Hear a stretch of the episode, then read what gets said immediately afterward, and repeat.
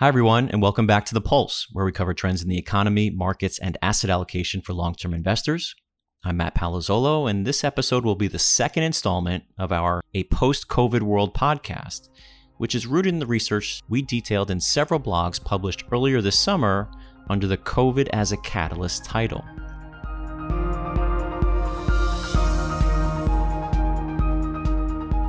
Now, joining me once again for this conversation is Chris Brigham, Senior Research Associate on our team and the individual that did the heaviest lifting on these important topics. So Chris, thanks for joining us again.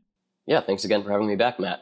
So just as a reminder, everybody, our research looked into what was likely to change in the economy and in politics and in society due to the coronavirus. And we concluded that while some elements were likely to be altered, much less would change relative to current expectations. And then in many ways, the virus simply accelerated trends that were already playing out. And in the last episode, Chris, you and I discussed the risk of higher inflation due to the necessary fiscal and monetary actions taken to offset the crisis. And so in today's episode, let's discuss two other major topics, automation and inequality. So let's start with that first one, Chris, automation. Why don't you share with our listeners what our research led us to expect on this front in the wake of the crisis? Absolutely, Matt.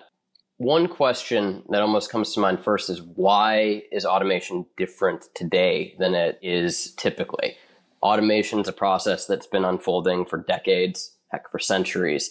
Why do we care about it so much right now? And the real reason why we care about it more today than we typically do is the fact that in some cases, we're being forced by circumstances to replace labor with technology in a way that we aren't normally, as a part of the normal economy. So if you go to a restaurant today, you're going to potentially encounter contactless ordering to help maintain the safety of the wait staff and the customers. And if you go to a factory, you might see that they're replacing some of the people at the factory with equipment to help reduce the crowding. And that's a form of automation and a reason for automation that we just aren't as used to and we've not seen in the past. So, Chris, just to be clear, that you're saying that this is unique relative to other times where there's been a push towards automation. It's unique in that there's been a catalyst in the form of health and in safety, whereas normally the automation push is more to cut costs and given weaker demand. Exactly, Matt. And that said, there's still that underlying normal economic rationale for automation. And so that kind of brings us to point two, which is that recessions are catalysts for automation. So people kind of think that automation is a process that just unfolds evenly over the business cycle, but you actually do see this acceleration in it during the recovery phase. Because when companies are letting people go in the downturn, they tend to let everyone go fairly broadly. But as the economy recovers, the workers they bring back first are the more skilled workers. And rather than bringing back the less skilled workers right away, they couple those more skilled workers with more technology. And the reason why that matters today so much is the fact that the pace at which we recover, the speed with which we come out of this recession, is going to depend on how quickly demand comes back. And if you look at what underpinned a lot of bull cases for the economy and for the market, even as recently as a few months ago, a lot of that came back to the idea that this was an unusual recession and that people could just return right back to their old jobs. But if this is more like a normal recession in that regard, and people come back more slowly to their old jobs, that could delay the pace of the recovery and keep it more in line with what you see in a typical recession. And then the third reason why we really care about this, and kind of one other big conclusion of this work, is just there's much more focus today on the balance between labor and capital, and the social and the political effects of that than at any time in recent memory.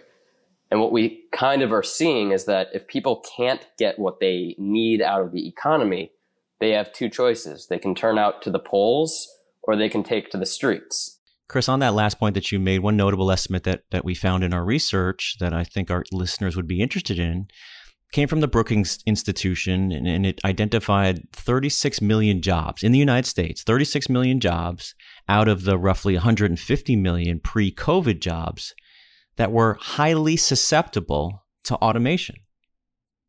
Yes. So automation is going to have a bunch of effects. And that statistic, I think, is kind of jarring. You're talking about roughly 1 in 5 jobs that existed before the pandemic is susceptible to automation. And so the question is, how quickly will those recover and how quickly will those be replaced? But the one thing we haven't talked about as much is what all of this means for investors, aside from the impact that it has on the recovery or the impact that it has on that balance between labor and capital.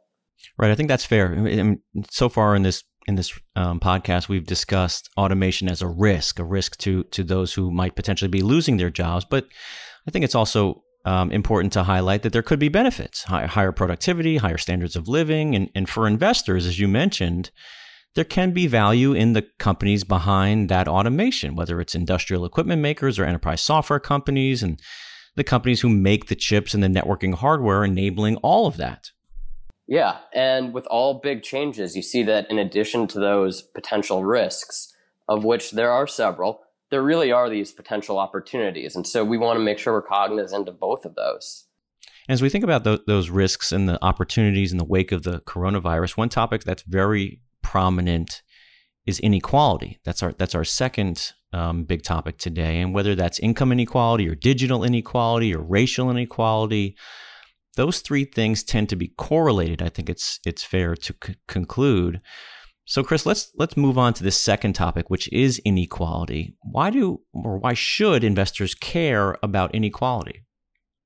So there are kind of two things to think of when you think about why investors should care about inequality. One is, why should they care generally?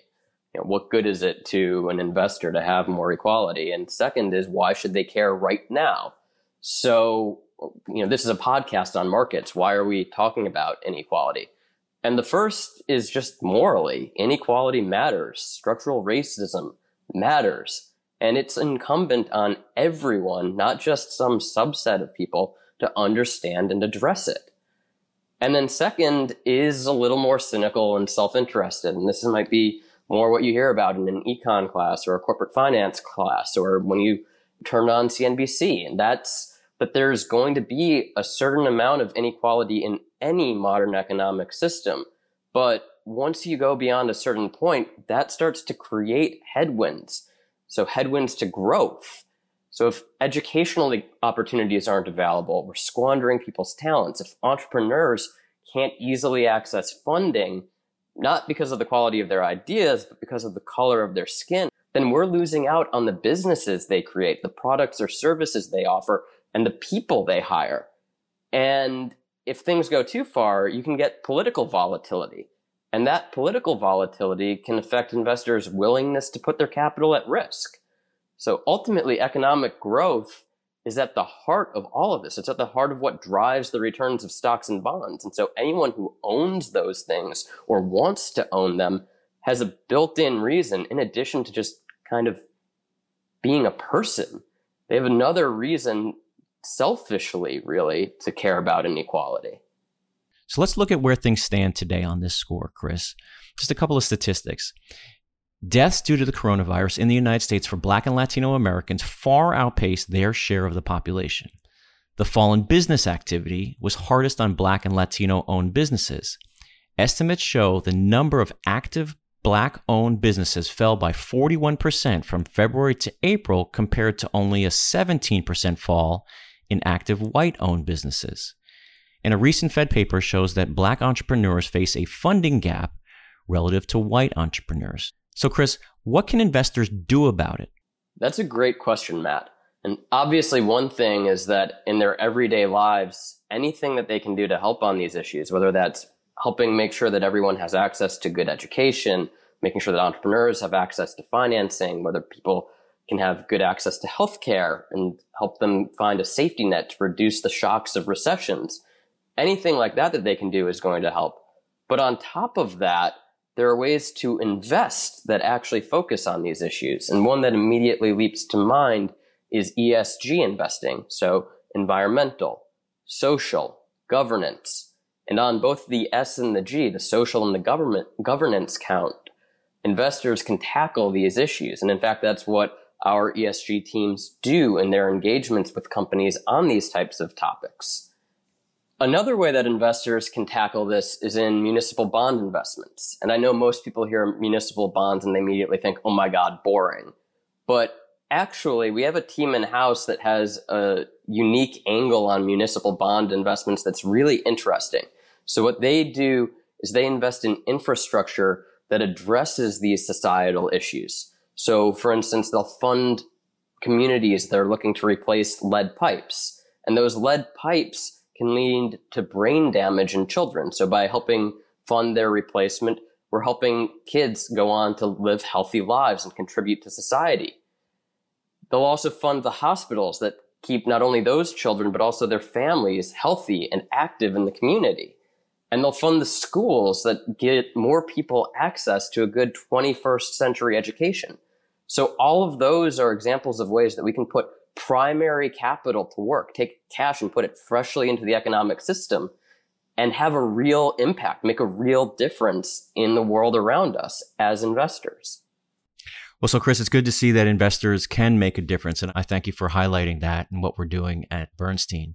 So Chris, we're going to have to leave it there. These three topics that we've touched on over the last two podcasts, inflation, automation, and inequality, are just three of several post-COVID topics that we explore in that recent blog series, COVID as a Catalyst. And so please check that out on our Context website. And Chris, thanks again for joining us and for all of your good work on this topic. Yeah, thanks again for having me, Matt. It's always fun to discuss what the future might hold.